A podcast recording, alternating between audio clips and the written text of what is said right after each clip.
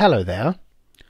I'm Jimmy Shuker alongside Albert Chalmers, and this is Radiant Light, a spiritual discussion podcast, additional bonus episode. Albert and I were talking ahead of our martial arts mini series, and we got into a deep discussion about our backgrounds in Shotokan karate and the mental blocks that I personally had around almost making it to black belt.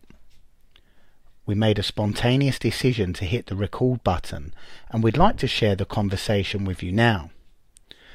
Don't forget to like this episode and subscribe to our YouTube channel, as well as whichever platform you listen to your podcasts on. And you can even follow us on Instagram too. Radiant underscore light underscore podcast. And with that being said, let's take you to the episode. I think the nice way to look is grateful, right? We we know that we're in a fortunate position. You know, we're always grateful.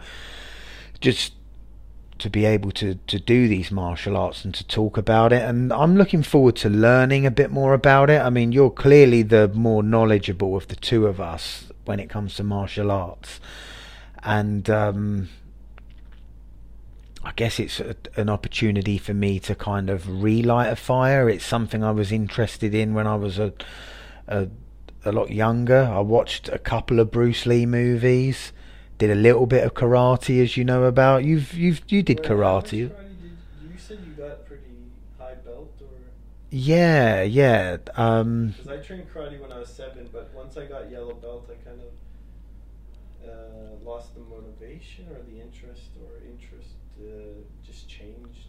But how about you you quit at yellow belt, did you? Yeah, I mean, right when it was time to get to the next level, I just moved on. Okay. Well, the type of karate that I did, I recall it was called Shotokan karate. I don't know if you've heard of that. Yeah, I'm probably butchering it, but so I would have been 12, 12 or 13, something like that, and I stuck at it for quite a long time.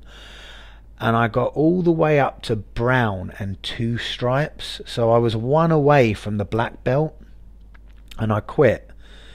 I didn't quite make it to black belt, you know, one away and then packed it, you know, feels like a bit of a shame when I say it out loud like that, but I just felt like I had a bit of a mental blockage around it. So the part of karate that I really excelled at was the kata. You know the it's like a sequence of movements. Yeah, the forms. Uh, um, you know, you for the benefits of our listeners here, you kind of do that on your own sequence of movements, kind of like a show in a way. And that's opposed to you know actually sparring with somebody, you know, one on one, kind of a combat, score the Yeah. point when you strike. Shotokan is a point karate system. Yeah, and the thing is, I just got to that stage and I just, I felt, I think I had a bit of imposter syndrome. I got all the way up to brown and two stripes, and the kata I just nailed, you know, I memorized all the moves, and I actually, there was an annual tournament. I mean, I, I can't even recall what kind of level this is, but I actually, I went to a, a tournament and I won the kata, like I got the gold. But then the you have the more martial arts experience than I do, and I'm the martial artist. What's the yeah, but like this. Okay, so here comes the catch. You know, on this there on the day where the, there was the kata tournament, which I won, and then there was the sparring where I just you know I was nothing. I think I got knocked out in the first round, like first or second, something really early. You know, and. I don't know, that was one example of it, one expression of it, but my overall thing with karate as a kid, when I processed it in my mind, I was like, I don't feel like I could really handle myself in a real live fighting situation now any better than what I could when I was at the beginning. Rightly or wrongly, you know, that's how I felt. And I just felt like I had to quit. I was like, how could I be a black belt? This doesn't feel right, you know. But I just felt like, yeah, I could go and get this black belt and that black belt, you would have felt like an imposter. yeah, definitely. I, like a, a sense of dishonor. You know, oh yeah. Uh, imagine in the school playground. Have you heard of Jimmy? He's a black belt at karate. Yeah, I could kick the shit out of him, and you know he probably could.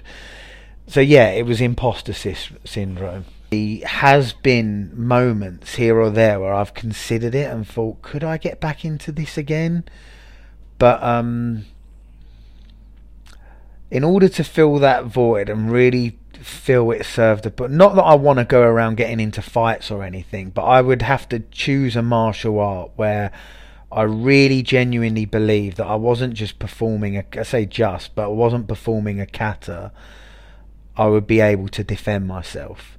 You know, like right, now I know if shit's gonna go down, I can fight, Yeah. basically. But yeah, this chapter that we're heading into now in the in the podcast it's going to be really really interesting. I feel like we're going to learn a lot. And like we said, we're not sure exactly how it's going to manifest. We'll we'll take individual a bit like how we did with Lao Tzu and Buddha and Jesus, taking the individual characters. I feel like we'll probably take individual martial arts and look at them um, you know in their in their own form and in their own episode one by one. And that appears to be all we have time for on today's episode. And don't forget to like this episode and follow us on YouTube as well as whichever platform you listen to your podcasts on. And you can even follow us on Instagram too. So until next time good night god bless and namaste